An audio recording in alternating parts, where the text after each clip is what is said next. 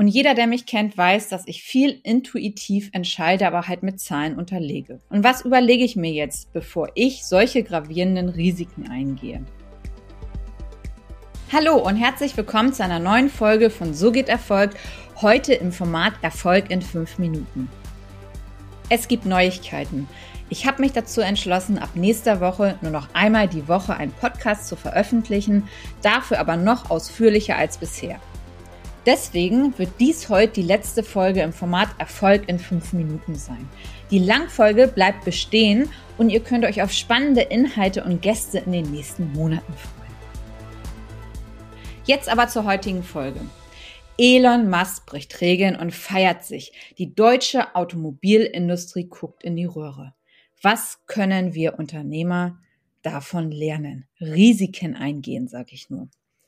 Tanzend vor den ersten Teslas, die in Grünheide in Deutschland vom Bank gegangen sind, sah ich Elon Musk letzte Woche im Fernsehen. Ich dachte, ich gucke nicht richtig. Er hat's wieder getan.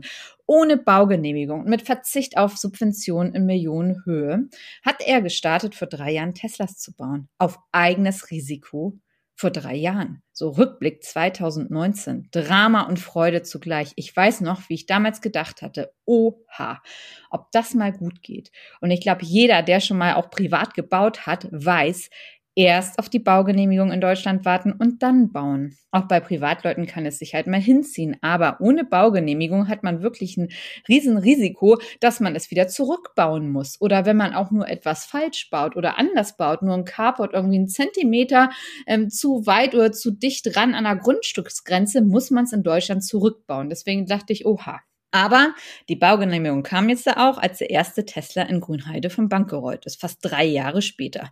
Und die deutschen Autobauer, die schauen jetzt in die Röhre, weil sie nicht schnell genug hinterherkommen. Und in dieser Kurzfolge sprechen wir darüber, was Unternehmer davon lernen können. Risiken eingehen lohnt sich. Aber wie wege ich die Risiken ab? Und jeder, der mich kennt, weiß, dass ich viel intuitiv entscheide, aber halt mit Zahlen unterlege. Und was überlege ich mir jetzt, bevor ich solche gravierenden Risiken eingehe? Erstens, ich schaue mir an, welche Risiken gibt es überhaupt? Um was handelt es sich? Habe ich zum einen, habe ich finanzielle Risiken oder bedrohen sie gar die Existenz meiner Firma? Habe ich Kundenrisiken? Habe ich Reputationsrisiken oder interne Risiken? So, diese Risikokategorien schaue ich mir an. So, dann stufe ich erstmal ein, wie hoch ist denn das Risiko wirklich auf einer Skala von eins bis zehn? Was kann halt wirklich alles passieren?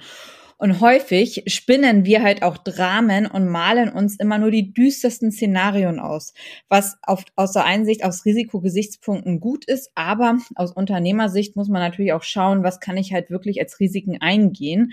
Und ähm, ich wette, dass die meisten Deutschen nicht angefangen hätten zu bauen, sondern hätten das ausgesessen oder wären vielleicht auch in ein anderes Land gegangen. Aber Worst- und Best-Case-Szenario im Fall von Tesla, also wäre ja da gewesen, alles zurückbauen oder es geht glatt durch und dann, ja, Wettbewerbsvorteil hoch 10, so wie es jetzt ja ist. Also das schaue ich mir ganz genau an und stufe halt wirklich ein, nochmal Worst Case, Best Case, was kann im schlechtesten Fall passieren, aber auch was im besten Fall und dann bewerte ich es. Und dann gucke ich mir nämlich genau an, als nächsten Schritt ähm, stelle ich die Chancen dagegen, denn jedes Risiko hat auch eine Chance. Bei Tesla zum Beispiel einmal der Start ohne Baugenehmigung, ja, er konnte sich das Personal sichern, er hatte auf jeden Fall einen Zeitvorteil und Wettbewerbsvorteil. Und dann hat er ja auch noch verzichtet auf die Förderung in Millionenhöhe. Und dass er auch da schon so schnell gestartet ist, hat ihn auch wieder einen Wettbewerbsvorteil gebracht in, ich weiß nicht wie viel Millionen Euro Höhe.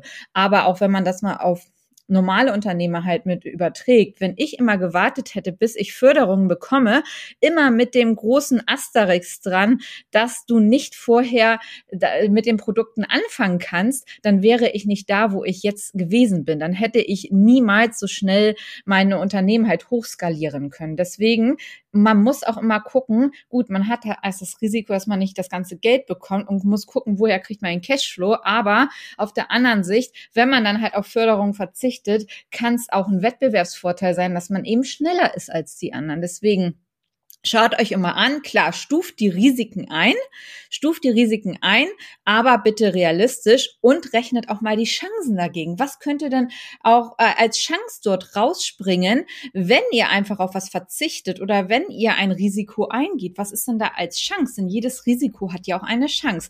Schaut euch das bitte als Unternehmer immer genau an und wägt dann ab. So, und das rechne ich dann zum Beispiel gegen und dann ist natürlich auch eure Intuition halt wichtig, äh, was, was, was ihr denkt, was da halt schlimmstenfalls auch passieren könnte und was als Chance dagegen steht. Ihr werdet aber sehen, dass viele Risiken wirklich nicht so dramatisch sind, wie wenn man sie einfach mal relativiert. So, und was können wir Unternehmer lernen? Risiko lohnt sich. Oder wie seht ihr das? Schreibt auch mir gerne mal auf Instagram. Ich wünsche euch auf jeden Fall noch einen schönen Montag und freue mich, wenn ihr am Donnerstag wieder dabei seid. Eure Corinna.